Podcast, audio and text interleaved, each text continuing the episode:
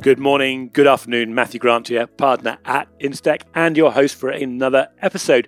Well, we had a very successful live face to face event here in London on the evening of the 2nd of March. Over 200 people in the room, and great to see so many familiar faces again, as well as welcoming overseas visitors from Australia, US, Canada, and Spain. Many thanks to Verisk for helping make that happen. Next event, 29th of March. Find the details on the website.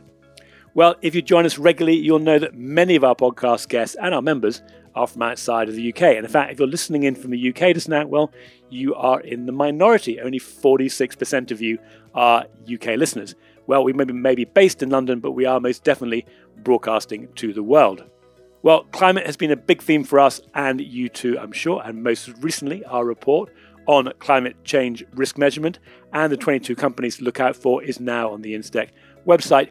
This week, I'm talking to Rich Sorkin, the founder and CEO of Jupiter Intelligence, one of the companies we are featuring in that report. As you'll hear in a moment, the company has moved fast and in just four years is working with some of the leading insurers, banks, governments, and other corporations. Rich explains what they are doing with some great case studies and reveals the secrets of their rapid growth.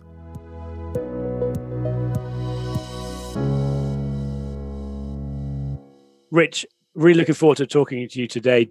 You've achieved an awful lot since you were founded back in 2017. I know you're providing analytics on the impact of climate change to insurers, but also governments, corporations, and a whole lot of others. You're helping them with information on wind speed, flood depth, fire, extreme rainfall, and you're looking at this both changes across time and across multiple different climate scenarios. And you're also helping your clients at the individual location level as well as portfolio, uh, looking at the individual assets in there. And according to our sources of PitchBook, you've raised funding of $97 million. Uh, so, welcome. I think it's quite early in the morning for you, Rich. So, thank you for getting up early to join us. Matthew, it's always a delight to chat with you. Thank you for having me. I guess the first question is what motivated you to build Jupiter in the first place? It was really two primary motivations. One is the uh, sort of personal and visceral sense that there is something quite fundamental happening in the world around climate change. And then the second is um, you know, essentially the desire to do something about it. I've lived in California for several decades, and we've all sort of personally experienced the changes that have occurred in the climate. And in California, that means it's gotten a little bit warmer, a little bit windier, um, in some years a little bit drier, which translates into fires that have been catastrophic in the last five, ten years. And then lastly, I grew up in New York and things like Superstorm Sandy just didn't happen in places like New York before. And then the second thing is I, you know, I, I just have a deep personal belief that leaders are responsible for the health and well-being of their teams, whether it's employees or something else. So that was the main motivation. And Rich, normally I, I give a quick synopsis of people's careers introduction. I counted 21 different things you've been doing uh, on LinkedIn. So I, I, think we'll probably save the audience from those, but they can definitely go and have a look. Some of them actually really impressive. Uh, President of Kaggle, which I've often used as an example of a, a really interesting way of uh, crowdsourcing uh, problems and solving problems. But yeah, for you personally, I mean, what was it that actually took you from doing those different activities to to launching and by all signs looking very successful at launching a business uh, only five years ago now? I worked in weather science and climate related applications and AI and uh, big data and also um, quite a bit in economics and politics. Uh, and so that collection of experiences, I think, gives me a worldview along lines of what we were talking about before a moment ago um, of thinking about the, these issues in a holistic way.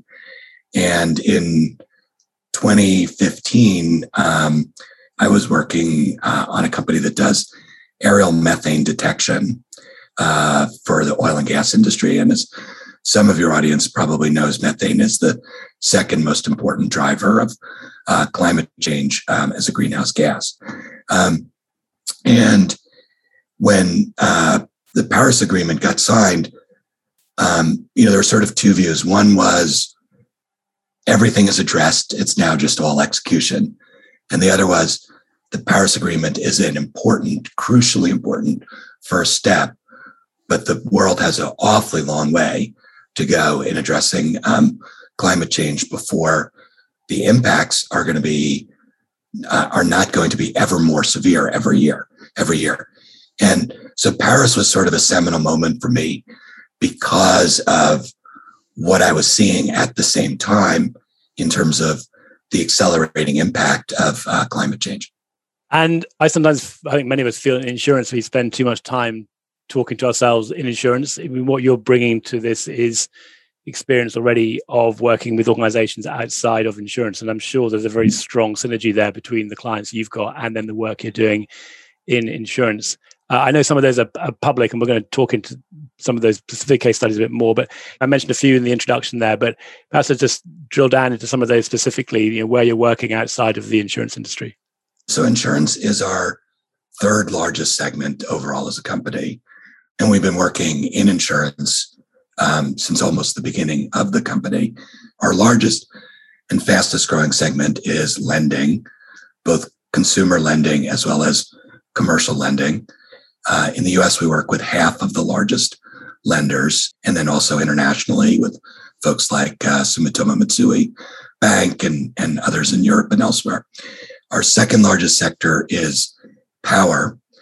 As I said, insurance is third, national security is fourth. So, um, you know, like a, uh, an important billion dollar radar installation in the Pacific that's guiding missile defense um, uh, would be a good example of the kind of things that we do uh, in national security, both for the US and um, US allied countries. Uh, and then after that, it's pretty much every sector of the economy and financial services.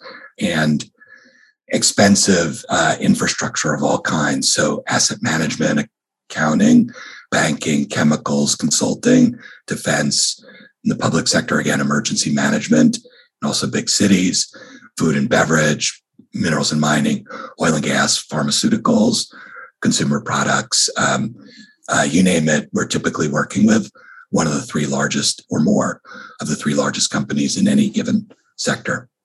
You've got two complementary products. I mean, I know I'm dramatically oversimplifying what you're doing, but you look at it from the portfolio level, which I believe is Climate Score Global, and then you can also look at it from the the asset level, as you as you mentioned in there. What are you providing to people, and, and what are they doing with the information that you provide to to increase resilience and, and making all the other decisions that I'm sure you can help them with? So, Climate Score Global is a good place to start. That basically covers the entire land surface of the planet, hence the name global. And it allows our customers um, to look at their um, financial and physical assets at the portfolio level. So think of this as if you had a lender with a portfolio of 20 million mortgages, they could look at that entire portfolio for the current year risk and how that's changing across the portfolio at the aggregate level and also concentrated risk through time um, and across the relevant metrics that impact their business, both the physical damage as well as the economic impact, like in the case of a lending portfolio, default risk and through time. So, you know, the average duration of a mortgage portfolio is about 15 years. Um, a lot of lenders like to look at seven years. In the US, the long tail is 30 years, especially if you're looking at refinancing. Historically, and this is especially true in insurance, almost everyone looks at one year risk. Um, and then the insureds use one year risk as a proxy for their future risk, which works fine if the future risk is represent if the present risk is representative of the future risk. But if it's not, then that's a then that's a big problem. And you have essentially what the bankers call uh, duration mismatch. Um, and that same climate score uh, global service can also be used for a entire company's physical assets or an asset manager's risk across all of their holdings. One simple example would be uh, looking at the risk of the production facilities and all the distribution choke points for a COVID vaccine or all of the products of a pharmaceutical company. So that's Climate Score Global portfolio level services for physical and financial sense. Okay, that was Climate Score Global. Now Rich goes on to talk about Climate Score Planning. Climate Score Planning allows our customers to take a deep dive into a specific facility or region with much more granular data and higher spatial resolution than is available in Climate Score Global and make decisions around do they relocate? Do they increase their insurance? Do they harden the facility? Do they accelerate retirement of that facility? Um, and it's primarily um, around physical assets, single, very expensive physical assets, or it might be a regional portfolio. Like if you had a regional lender that just lent in the UK, they could use climate score planning. Um, uh, and so, um, you know, with that combination of services, our customers basically can start with a quick overview of their risks and then do something about the ones that are most important. Or if they know that they have a particular mission critical or very expensive asset, just start there because it's already on their radar. And when you're modeling this risk, you know, typically people looking at climate risk from certainly from insurance perspective, but I mean, like any kind of asset, you're looking at both the physical hazard, but then also the vulnerability of the the properties. So, uh, are you bringing both of those into this, the climate element, and also looking at the individual properties themselves? Yeah. So, one of the revolutionary things that Jupiter did from day one was say that the risk is a product of the intersection of what we call the terrain, which I'll come back to in a second, and the weather. And in both cases, the current or future state of the terrain and the weather. So you could have a facility that is elevated six inches that today's weather is not really terribly problematic, in part because it's already elevated six inches. If it wasn't, it might be a problem. But then you fast forward and say, the wind is going to get stronger. There's going to be more rain in this particular location, both because of climate change. What's that going to do to how high the vulnerability is from the water impact from the combination of storm surge and precipitation and water flowing downhill? Um, and the downhill is a feature of the terrain, not of the weather or the climate.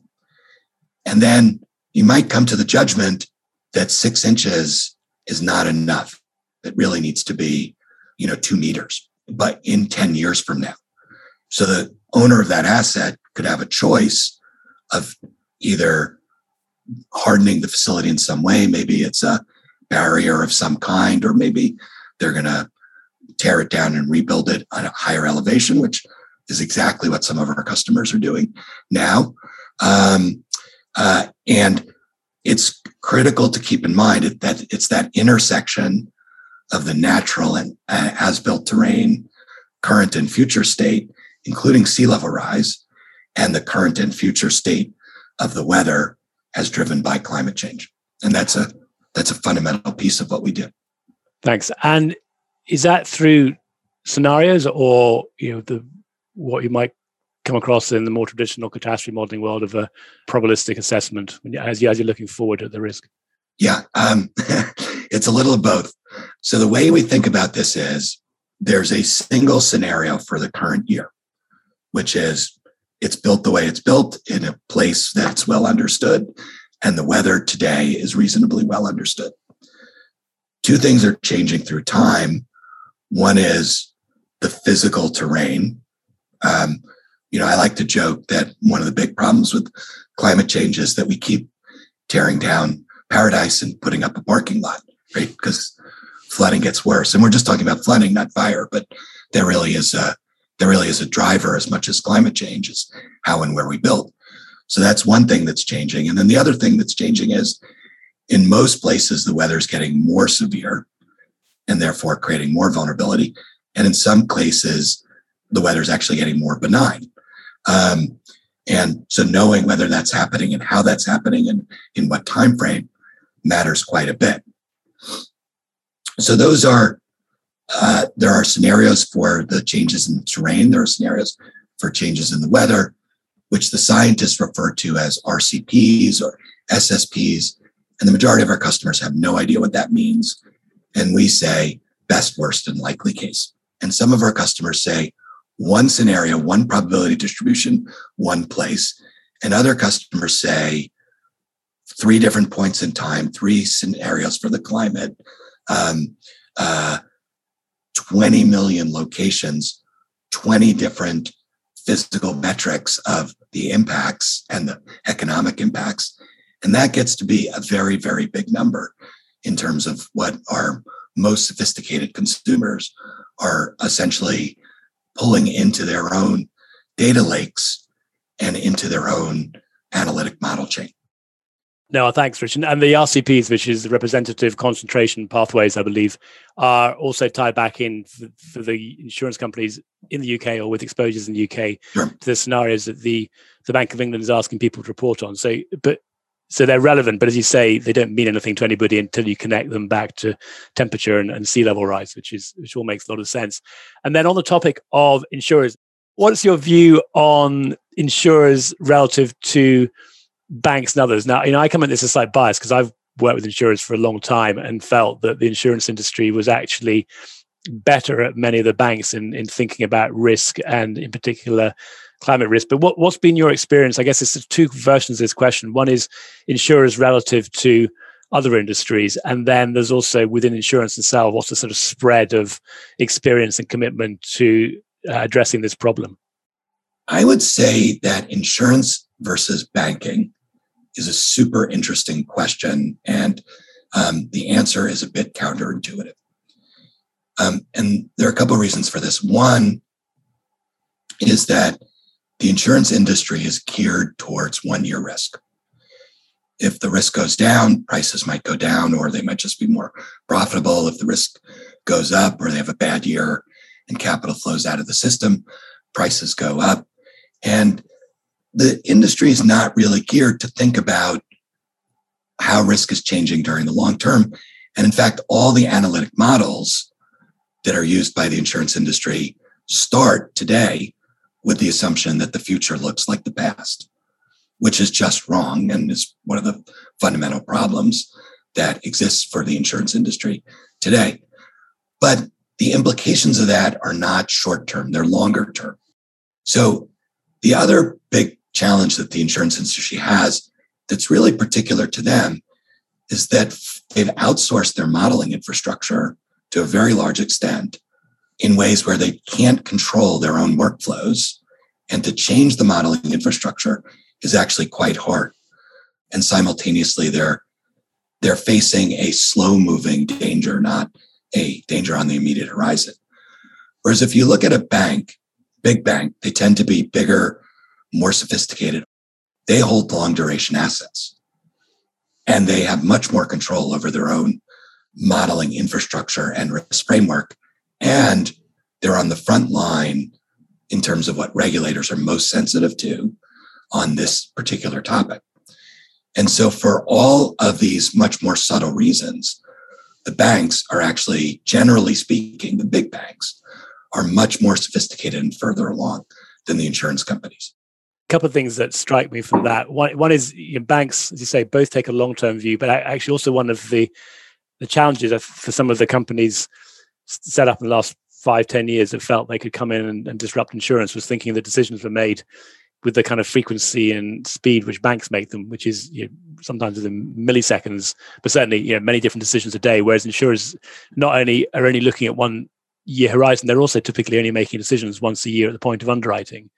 But uh, the, what's also changing, I'd say, is the role of regulation in insurance, which is now starting to force companies to look at what might be happening in the future but they now need to report on it in the next business cycle or the current business cycle in a 12 month cycle. So I think we're going to start to see more of that. And we are actually seeing much more of that focus around, you know, that comes under different terminology, whether it's ESG or net zero carbon or, or climate change.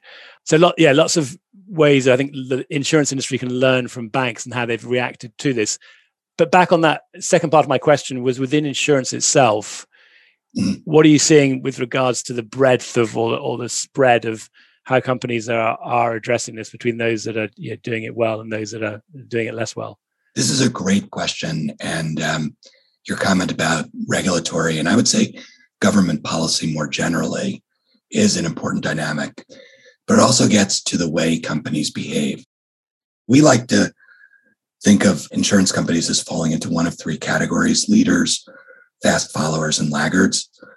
You know, leaders are ones where there's board or C suite attention, it's identified as a corporate priority, and there's not necessarily massive amounts of uh, investment in doing a better job than they are today or doing a different uh, job than they are today, but a meaningful amount of investment. The fast followers have made a deliberate decision that they have a little bit of time, not a lot of time, but they have a little bit of time. And they're simultaneously running smaller scale experiments um, or um, carefully watching what their peers are doing. And the laggards generally are the ones who just don't view this as a as a priority either now or in the in the next few years.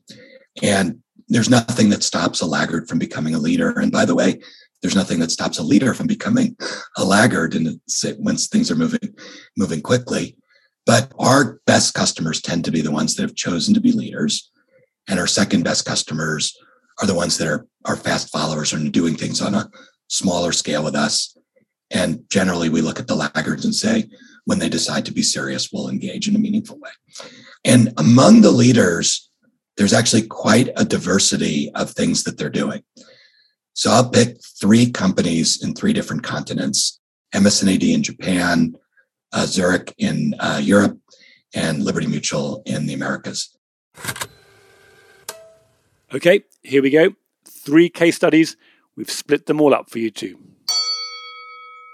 MS&AD, in part based on Jupiter Analytics, rolled out a service to help their insureds understand the risk to their physical and financial portfolios. And the best example of a company doing this is, you know, one of the top banks in, in Japan, Sumitomo Mitsui Bank, also referred to as SMBC. It's basically the use case that I gave you before of how is mortgage risk changing, but also what's the risk to their branch network, their physical infrastructure that the banks all own, where they have employees and customers in Europe, Zurich's employed a strategy of rolling out a business that is ancillary, but not part of their core insurance business to help their customers become more resilient. Um, it's sort of a, the risk engineering piece of the insurance business, but on steroids. And that covers supply chain, cyber, and climate change risk, which, oh, by the way, intersect with each other a little bit.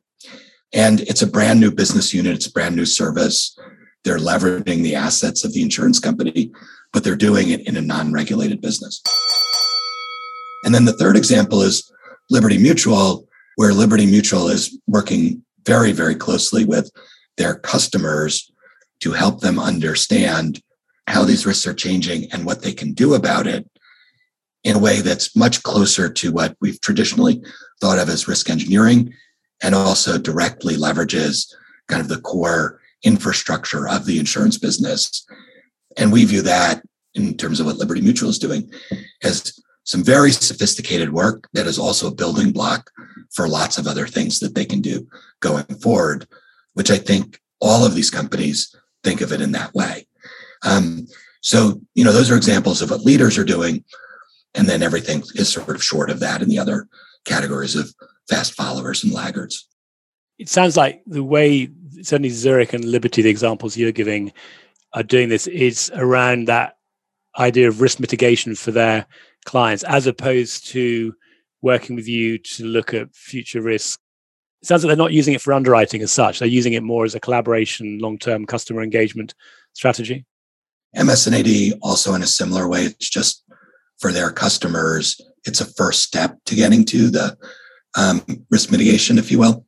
Um, and the disclosure requirements drive a lot of change in behavior. It's like we now expect corporate executives to at least understand these risks um, beyond just one year as a proxy for future risks. That's a big, big mindset change. Back on this point about you mentioned that Zurich has set up a separate company Mm-hmm. And Liberty clearly is investing a lot to support their clients. Without having to name specific client names, but are you seeing that these insurance companies have now got an opportunity to generate new revenue streams from doing this? Because there's a lot of cost of of going out and supporting clients in this area, you know, over and above what they might traditionally have done for risk engineering or just you're performing an assessment for underwriting. So it makes it expensive to do this unless they can find a way to recoup some of those costs. Yeah. Well, let me put this in perspective. Uh, Jupiter is a little over four years old.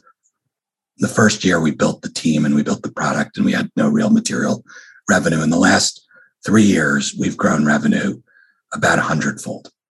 If you're an insurance company and you look at the rate of growth and the demand for the kinds of services that we provide, an insurance company that's thinking about top line growth and new services and not just let's keep doing what we're doing because that's easy and we make money and everyone's happy.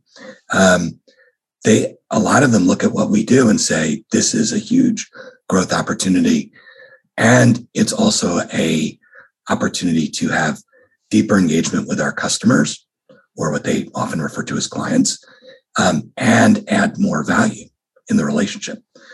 So for the forward looking ones, Jupiter and Jupiter type services are enormously attractive. The impact of climate change touches almost everything in a fundamental way that almost no one has thought about prior to a couple, couple of years ago. And it's a massive, massive opportunity. And there are a lot of different ways to build new revenue growth as a result of that including quite a bit of sophisticated financial engineering around how do you take the volatility of these risks out of the system, which ultimately is kind of the essence of what insurance is about.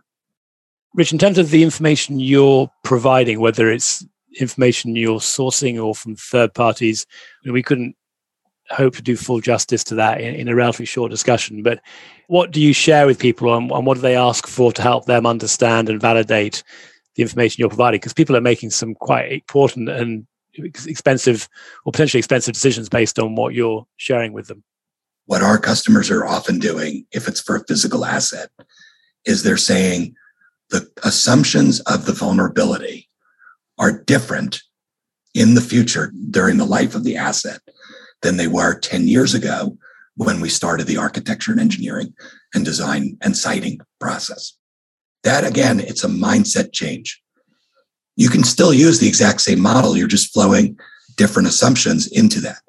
We have a whole model chain that drives what those assumption changes are, that's based on a broad set of data radar data, LIDAR data, um, uh, buoy gauge data, heat sensors, um, drones, um, data from all kinds of places, as well as a, a, large number of models, because the model for what the future risk from wind and the model for what the future risk from fire are very different models. And in almost every case, there's someone on the Jupiter team that in their prior instance in their career worked on or even developed those models. So that's a huge advantage that we have. Now you go to a sophisticated customer and they say, How do you do what you do? Oh, by the way, we're going to have to tell the regulators why we chose you and how your stuff works. And we have hundreds of pages of documentation that literally walk through every single step and assumption in the process. It's confidential.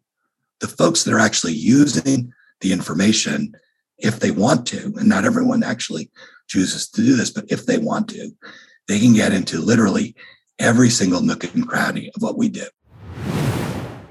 Hi, Rebecca here, the Director of Research and Insight at Instech. On the 15th of March, we'll be launching our latest report, Algorithmic Underwriting in Specialty Insurance, an implementation guide in six case studies. The report will launch with a live chat on the 15th, hosted by Robin. The panel will examine the key themes that emerge from the case studies provided by our friends at Vave, Ki Syndicate, Rethink, Verisk Specialty Business Solutions, Guidewire, and a combined case study from Artificial Labs and Chaucer. Full details of how to sign up are available on our website www.instech.london. You have moved incredibly fast. I mean, some companies started when you did, and they're still in sort of pilot stage or proof of concept. Can you share a couple of your tips for people that want to move fast when they've set up a company and, and actually get some real success with you know some significant clients? Well, if you want to go fast, decide to go fast and gear the company to do that. That's the first thing that I would say. And you know, Jupiter, there's a motto. Um, it's on whiteboards in offices throughout the company, and also we have hats where it's there, and it's basically speed wins, and that's you know a core part of our strategy and the way we're geared. The other thing that I would say though is velocity is an absolute metric. Fast is a subjective judgment. So most of the management of the company, not all of us, but most of us come out of Silicon Valley. Silicon Valley is a place where you go fast or you die. There's this concept, minimum viable product, which is just do the minimum thing that the customer is going to value and nothing else. And it's going to have a lot of flaws and it's not going to scale and it's going to be a mess. And if the customer likes it and it's valuable enough, they'll look past that. And then you have time to get it right and continuously improve it. And if they don't like it, then just throw it away because it was an assumption that customers would want something. And we have a really good example of this in Jupiter. We invested a million dollars at a time when all we had was $10 million. So it was 10% of all the money that we had in the world in a product, which we were super optimistic everyone was going to want and want quickly. And no one bought it. And I said, we have these two other things that people are buying, kill the product. And all the people working on it were like, we just spent a year working on this product. You can't just kill it. And I'm like, yes, we can. Customers are telling us they don't want to pay for it stop investing in it. Right. And as you might imagine, there was a lot of frustration around that decision among the people who had worked on it. Fortunately, they then got to work on things that customers were buying. And it's very, very satisfying when you develop something and customers buy it and use it. It's quite unsatisfying to work on something that just never sees the light of day. So it was a short term pain, but we made the decision, we moved on, and that was how we were able to move quickly. Yeah, that's really helpful. One final question for you, just as we wrap up, is if there's one thing above all else that you want people to take away from this, what would that be with regards to either what you're doing just now or what to look out for in the future? Duration mismatch is a huge problem. So if you design something for today's conditions or 10 years ago, and the conditions change and you haven't planned for it, people will die. Supply chains will get disrupted, hospitals will not operate, military bases will not function properly, and the financial consequences for the insurance companies and the lenders and the asset managers will ripple through. In quite material ways beyond just the human toll of people dying. So, any company that isn't aware of and thinking about the implications of duration mismatch, and for that matter, governments, and moving reasonably quickly are really just sort of fundamentally negligent. Well, duration mismatch is a very clear call to why somebody should come and get to know you better. Rich, I learned an awful lot there. We managed to get a lot into the time and look forward to learning more about you and, and watching your success in the, in the future. It's been a real pleasure. Well, it was a great pleasure. Thanks so much for the opportunity. I'll be back in the UK as soon as COVID abates a bit more, and uh, I look forward to seeing you again in person.